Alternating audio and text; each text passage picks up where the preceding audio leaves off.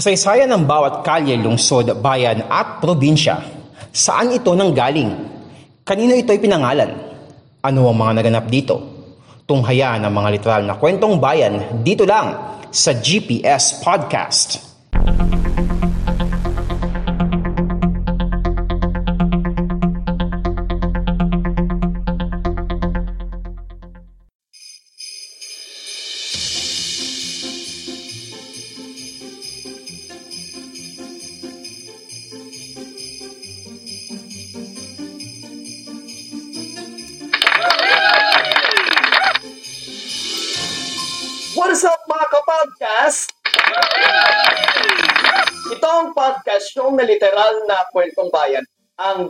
GPS Podcast. Wala tayong gamit na condenser mic ngayon. Pagkos ang ginagamit natin ay yung ah, K35 wireless microphone. So, pagpasensya nyo na lang kung ganito yung audio natin. Pero, enjoy the show na lang. By the way, mga kapodcast, nandito ako ngayon sa aking ah, tinutuluyang hotel. Dito sa Christmas capital of the Philippines, ang San Fernando, Pampanga. Na kung saan, bukod sa North Pole, na kung saan, alam natin kung na nakatira dun si Santa Claus, ay ito kaagad ang isa pang lugar na maiisip natin kapag sumasapit ang Christmas season. So makikita nyo dito mga kapodcast, yung yung view ng buong San Fernando, makikita nyo dito yung NX, makikita nyo dito yung isang ah yung isang daan dito na papuntang Bacolor, papuntang Pataan, na kapag ka gabi ay ah, nagliliwanag yan dahil sa mga lantern sa center aisle. And also dito naman sa gawi ay ah, matatanaw nyo naman yung SM Pampanga, yung Robinson Star Mills, and then matatanaw nyo yung ah, yung Pampanga Eye, which is pag-uusapan natin yan mamaya. And syempre, kapag daylight ay makikita ninyo yung view ng Mount Arayat.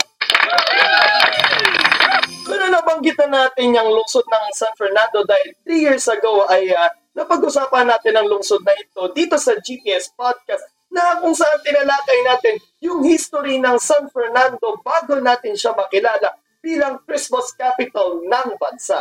So sa mga ngayon lang nag-subscribe sa Podcast ni Mans YouTube channel natin and sa mga ngayon lang nag-follow sa ating mga audio platforms, mapapakinggan at mapapanood nyo pong muli ang episode na yun. So tara, balikan muna natin yung episode na yun. Itinatag ang bayan ng San Fernando noong 1754 mula sa mga bayan ng Bacolor at Mexico. Noong August 6, 1852, may isang request ang nilagdaan kung saan nililipat ang kabisera ng Pampanga sa San Fernando. Sa ilalim ng Real Cedula numero 745 noong September 11, 1881, formal nang nililipat sa San Fernando ang Kapitolyo ng Pampanga. Subalit, hindi naman ito nangyari. Binuksan noong February 2, 1892 ang San Fernando Railroad Station ng Manila Dagupan Railway na ngayon ay Philippine National Railways or PNR. Naging saksi ang istasyon na ito ng pasakayin ang mga sundalong Pilipino at Amerikanong pinaglakad ng mga Hapon mula sa Mariveles, Bataan noong World War II. Noong August 15, 1904 ay tuluyan nang inilipat sa San Fernando ang Kapitolyo ng lalawigan ng Pampanga sa bisa ng Act No. 1204 na nilagdaan noong July 22 ng parehong taon. Sa parehong taon rin, naging bahagi ng San Fernando ang bayan ng Minalin na magiging isang independent municipality noong 1909 at ang bayan naman ng Santo Tomas noong 1905 na magiging independent municipality rin noong 1952. Taong 1990 nang pasinayaan ni dating Pangulong Corazon Aquino ang Paskuhan Village, ang kauna-unang Christmas village sa buong Asya at pangatlo sa buong mundo. Subalit, hindi nakaligtas ang bayan na ito sa mga matitinding kalamidad gaya ng pagputok ng Mount Pinatubo noong June 1991 at pananalasa ng bagyong Maming noong October 1995.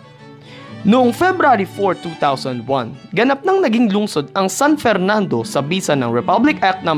8990. Ito ang pang siyam na putsyam na naging lungsod sa Pilipinas at ikalawa sa lalawigan ng Pampanga, kasunod ng Angeles. So yan mga kapodcast ang episode natin dito sa GPS Podcast about sa history ng San Fernando, Pampanga bago natin siya makilala bilang Christmas capital ng Pilipinas. Ngayon naman para sa episode na ito, yamang nandito tayo ngayon sa San Fernando ay mas kilalanin pa natin ang lungsod na ito through its geography, ano mga pwedeng pasyalan, at ang kasaysayan naman ng Kapaskuhan dito sa San Fernando kung bakit siya tinaguri ang Christmas capital of the Philippines. Eh, Christmas, bakit hindi ka dun sa labas uh, mag, ano, gumawa ng episode para kahit pa paano matanaw namin yung view ng San Fernando.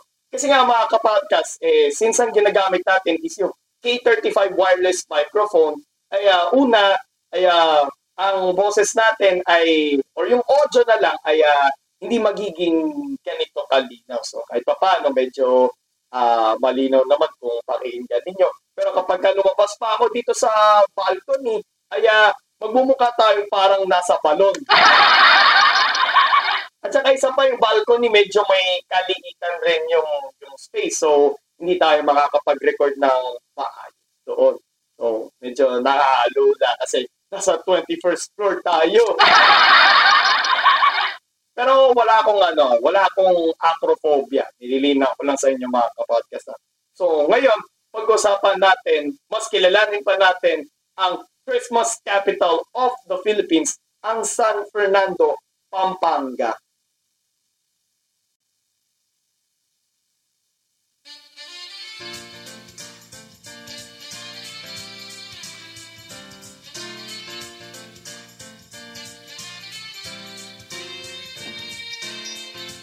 Sa pinakasentrong bahagi ng probinsya ng Pampanga, matatagpuan ang kabisera nito, ang lungsod ng San Fernando. Ito rin ang siyang regional center ng Central Luzon o Region 3. Nasa northwest ng San Fernando ang lungsod ng Angeles. Nasa northeast naman nito ang bayan ng Mexico. Iba pa yung bansang Mexico sa Latin America. Viva Mexico! joke lang po, joke lang. Okay. So, sa southeast naman ng mga bayan ng San Simon at Santo Tomas at sa southwest naman nito ang bayan ng Bacolod. May lawak na 67.74 square kilometers ang lungsod ng San Fernando at may populasyong aabot sa 354,666. Yun talaga ang numero nun. So huwag kayo mag-isip ng kung ano man. 354,666 ang population ng San Fernando ayon sa 2020 census ng Philippine Statistics Authority.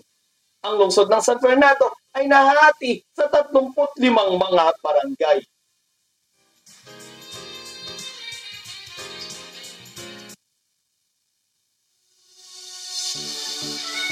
Tuwing Biyernes Santo ginaganap ang Lenten Rite sa Barangay San Pedro, Cutut.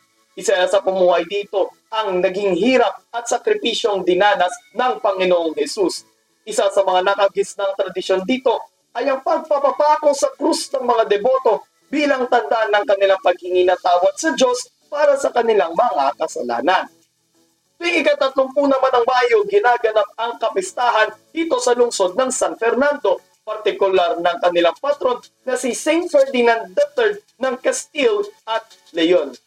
Ang pangalan ng lungsod ng San Fernando ay hango naman kay King Ferdinand VI ng Espanya.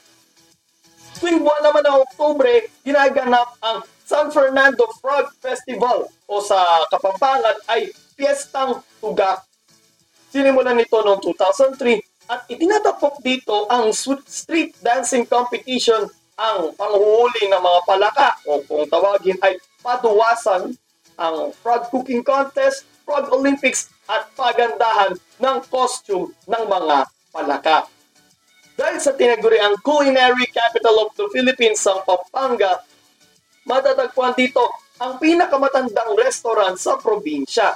ang Everybody's Cafe. Nag-lunch ako dyan kahapon as of the time of recording na binuksan noong 1946 at kilalang nag-aaay ng mga kilalang exotic kapampangan dishes gaya ng betute o yung uh, parang nirelyenong palaka, yung kamaro, yung sikat na exotic dish ito o yung moon crickets at ang tinatawag nilang pindang damulag or karne ng kalabaw. Parang tapang kalabaw yata yun.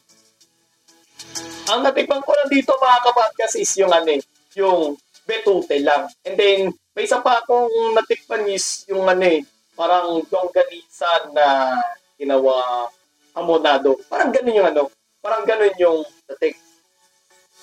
Sa pinakasentro ng lungsod, matatagpuan ng tinaguri ang Heritage District maraming mga antigong bahay, mga makasaysayang gusali ng pamahalaan, paaralan, ospital at mga industrial structures ang matatagpuan sa distritong ito.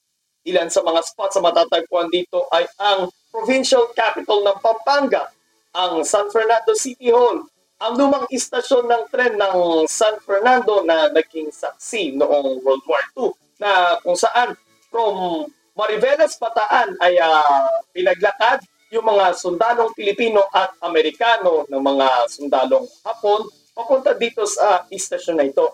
And then pagdating dito sa San Fernando Street, San Fernando train station ay uh, pinagsiksik sila sa isang bagon na kulob, walang ventilation. Siyempre, anong ikabamatay nila doon? Siyempre, uh, parang na-suffocate sila sa loob doon. Kasi wala kahit anong source of ventilation, magsisiksikan kayo doon. Approximately nasa 150 yung ano eh, yung pinagkasya sa iisang wagon, ba?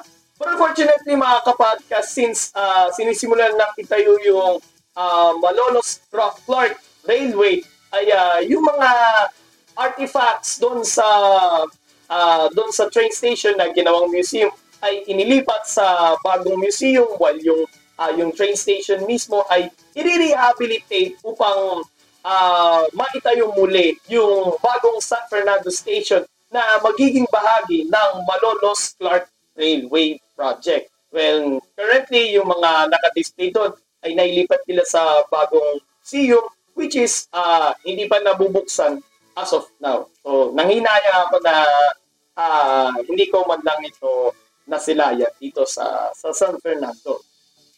Ano pa ba? Ang Baluyot Bridge at ang Metropolitan Cathedral of San Fernando na itinayo ng mga paring Agustino noong 1754 at nagsisilbing sentro ng Archdiocese of San Fernando. Ilan pa sa mga mapupuntahan sa, sa lungsod ng San Fernando ay ang Monumento Fernandino na ipinatayo ng dating alkalde ng San Fernando na si Ray Aquino noong February 4, 2004 na kung saan inilalarawan dito ang makulay na kasaysayan ng at kultura ng mga taga San Fernando. Makikita sa monumento ito ang isang babaeng tila may inaalay sa langit na sumisimbolo sa malalim na pananampalataya ng mga taga San Fernando sa Diyos. Meron namang uh, babaeng may hawak na parol na sumisimbolo naman sa industriya ng mga taga San Fernando ang paggawa ng mga lanterns. Meron namang uh, babaeng may hawak na sulo na nagbibigay pugay naman sa mga nagbuwis ng buhay mula noong magsikan ng 1896, Philippine-American War at World War II. At meron namang pangkerong may hawak na sagwan at pala na sumisimbolo naman sa kakayahang magtagumpay ang lungsod mula sa dumaang unos sa kanilang lugar. So for context mga kapatkas, regarding about dun sa symbol ng ng bankero, ay uh, isa kasi ang San Fernando sa mga naapektuhan ng pagsabog ng Mount Pinatubo noong 1991 at ang pananalasa ng bagyong Maming noong 1995. So ano pa ba mga pupuntahan dito sa San Fernando? Ang Hero Sol na nagsisilbing extension ng City Hall ng San Fernando dito rin matatagpuan ang tanggapan ng Clerk of Court. Ang mga tanggapan ng Clerk of Court. Ang Paskuhan Village, which is malapit lang dito, matatanong mo mula dito sa uh, sa tinutuluyan kong hotel, which is katapat lang, tawid ka lang sa highway, malapit siya sa sa NLEX na isang Christmas theme park na pinasinayaan ni Nooy Pangulong Corazon Aquino noong December 11, 1990 at kasalukuyang pinatatakbo ng Tourism Infrastructure and Enterprise Zone Authority.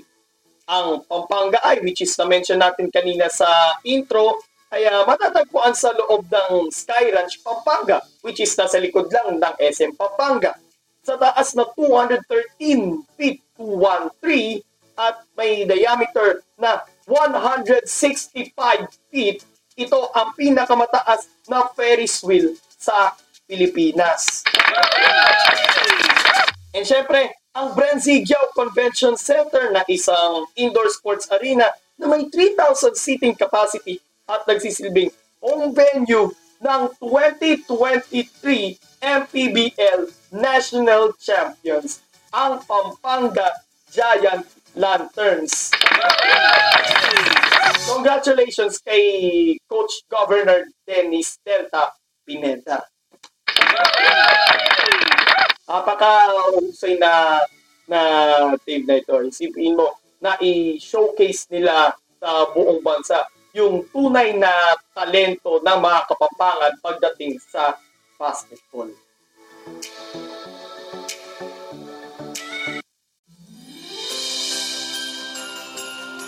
So mga kapodcast, bakit tinaguri ang Christmas capital of the Philippines ang lungsod ng San Fernando? Dito kasi ginaganap ang taunang Giant Lantern Festival o sa Kapampangan ito ay kung tawagin ay Ligligan Parul na ginaganap mula ikalabing anim ng Disyembre hanggang sa unang araw ng bagong taon. Tampok dito ang kompetisyon ng mga pambatong giant lanterns mula sa iba't ibang barangay ng San Fernando. Which is kagabi, na-witness ko siya. And grabe yung experience ko nung, uh, nung napanood ko itong uh, Giant Lantern Festival. Very overwhelming talaga. Eh, sinabi ko nga dun sa sa aking uh, TikTok video, uh, follow nyo ako sa TikTok at Podcast ni Mans, ay uh, sabi ko doon na uh, it's one for the books. Na parang uh, gusto ko nang maiyak sa tuwa sa sobrang ganda ng mga ng mga ginawang uh, giant lanterns. Pero syempre just recent lang na yung 16 ginanap yung yung pinaka-competition ang nanalong giant lantern ay yung pambato ng barangay Telabastagan. Pero ang gaganda ng mga ano, ang gaganda ng mga gawa ng ano eh, ng iba pang mga barangay. Parang talagang uh, sabi ko nga very overwhelming talaga. Nakakamangha. Tapos sinabayan mo pa ng ano, sa saliw ng tutugin ng, uh, ng mga kapampangan na ligligang parun. Wow, nakakatawa talaga. Then, tuloy tayo. Sinasabing nagsimula ang Ligligang Parol noong 1908. Nagsimula ito sa isang religious activity na kilala ngayon bilang Lubenas. Noong mga panahon yan, nasa 2 feet lamang ang ginaw, ginagawang lantern na dinadala sa iba't ibang mga baryo habang nagaganap ang simbang gabi. Bago magsimula ang midnight mass sa bisperas ng Pasko, lahat ng mga parol ay dinadala naman sa simbahan ng bayan. So probably yung ano yata, yung dun sa may uh, Metropolitan Cathedral of San Fernando. Kasi downtown yung area na yun. Nang magkaroon naman ng supply ng kuryente dito sa San Fernando noong 1931, dito naman nagsimulang lagyan ng mga pailaw ang mga parol. Sa kasalukuyang panahon, aabot sa mahigit 15 feet ang laki ng mga kapodcast. 15 feet ang diameter ng mga parol na itinatampok sa kapistahang ito. So, let's say ako ay 5 feet 5 inches, di ba? So, mas malaki pa ng ano, ng 10 feet mula sa akin. Di ba? Wala lang, nabanggit ko lang. Hindi ko naman hindi kaya kaya yung height ko eh. Okay, saan na ba ako? So, sinasabi nga, unang Giant Lantern Festival ay idinaos bilang pagpupugay ng mga taga San Fernando kay nooy Pangulong Manuel L. Quezon at sa buong First Family. Si Pangulong Quezon ang nag-donate ng premyo para sa Lantern Contest na personal namang iginawat ng nooy First Lady Aurora Aragon Quezon dun sa winner. Walang idinaos na Giant Lantern Festival noong 1978 at 1979 sa ng pagdeklara noon ng martial law. Wala ring idinaos na competition noong 2020 sa ng COVID-19 pandemic at sa halip ay isang exhibition ang isinagawa na nilahukan ng pitong barangay. So, walang naganap na competition doon, pagkus exhibition na lang. Katulad na lang nung ano nung nung napanood ko kagabi. Wala mo kang industriya ng paggawa ng mga parol dito sa San Fernando tuwing panahon ng Kapaskuhan na nagsimula isang daan at labing limang taon na ang nakararaan. So makikita ninyo sa bawat kalsada dito sa sa San Fernando ay uh, may mga nakikita kayong nagtitinda ng mga nagkikislapan, nagliliwanag, makukulay na mga parol. Si Francisco Stanislao na isang mag-aasin ng Nooy Barrio Santa Lucia, San Fernando, Pampanga, ang gumawa ng kauna-unahang parol noong 1908 kung saan bumuo siya ng isang five-pointed star na gawa sa kawayan, coco cloth at papel de hapon. Bukod sa Giant Lantern Festival, Heroes Hall at Pascuan Village, which is uh, napisita natin ito lahat, isa pang dinarayo ngayon sa lungsod ng San Fernando ay ang Nights of Lights na matatagpuan sa loob ng Orchid Gardens Resort Complex. Sa halagang 50 pesos na entrance fee, madadama mo ang espiritu ng Kapaskuhan sa destinasyong ito na bukas araw-araw mula alas 5 ng hapon hanggang ating gabi. And I think uh, nag-ooperate yata siya hanggang uh, matapos ang Christmas season which is I think first Sunday of the year is malapit na. Saan na ba ako? Dahil sa nagliliwanag na imahe ng lungsod ng San Fernando tuwing Kapaskuhan, hindi katakataka na ito ang Christmas capital ng bansa. At para naman sa International News Organization na CNN, inilathala nila sa kanilang artikulo noong 2013 ang lungsod ng San Fernando bilang Christmas capital of Asia.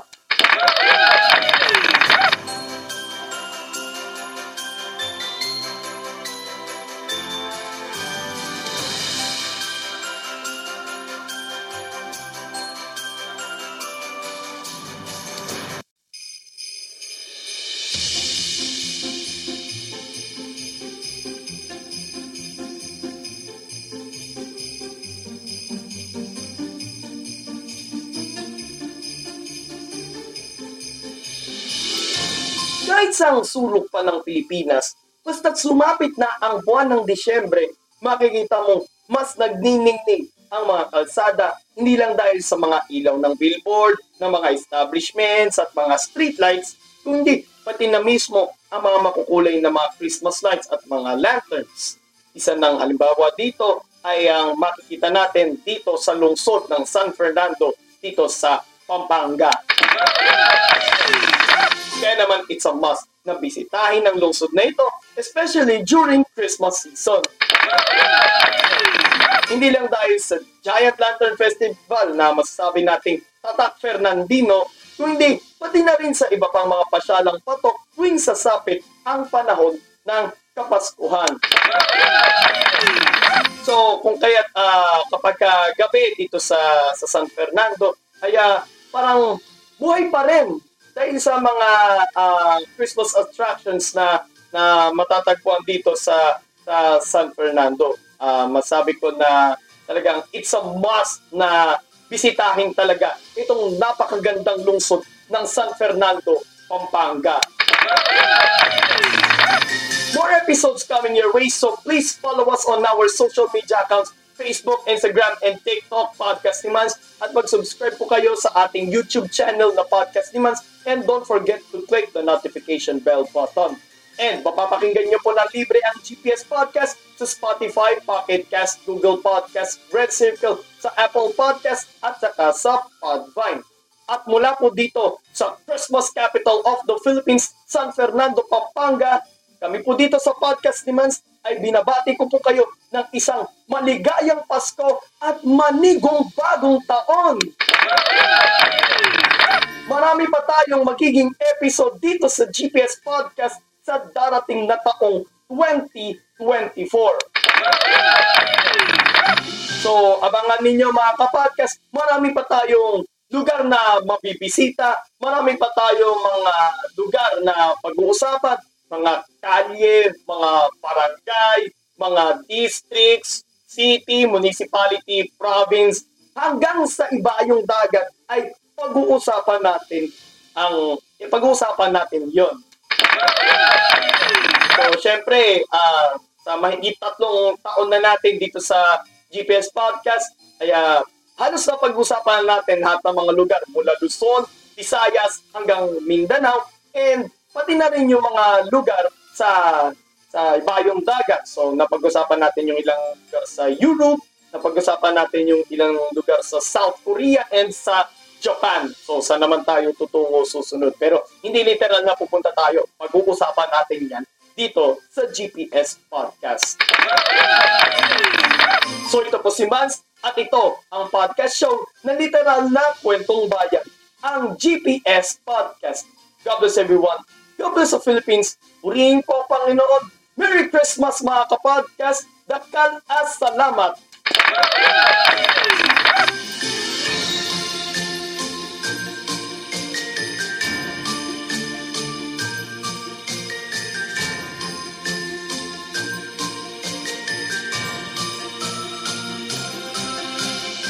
At yan ang isa na namang makabuluhang kwentuhan dito lang sa GPS Podcast.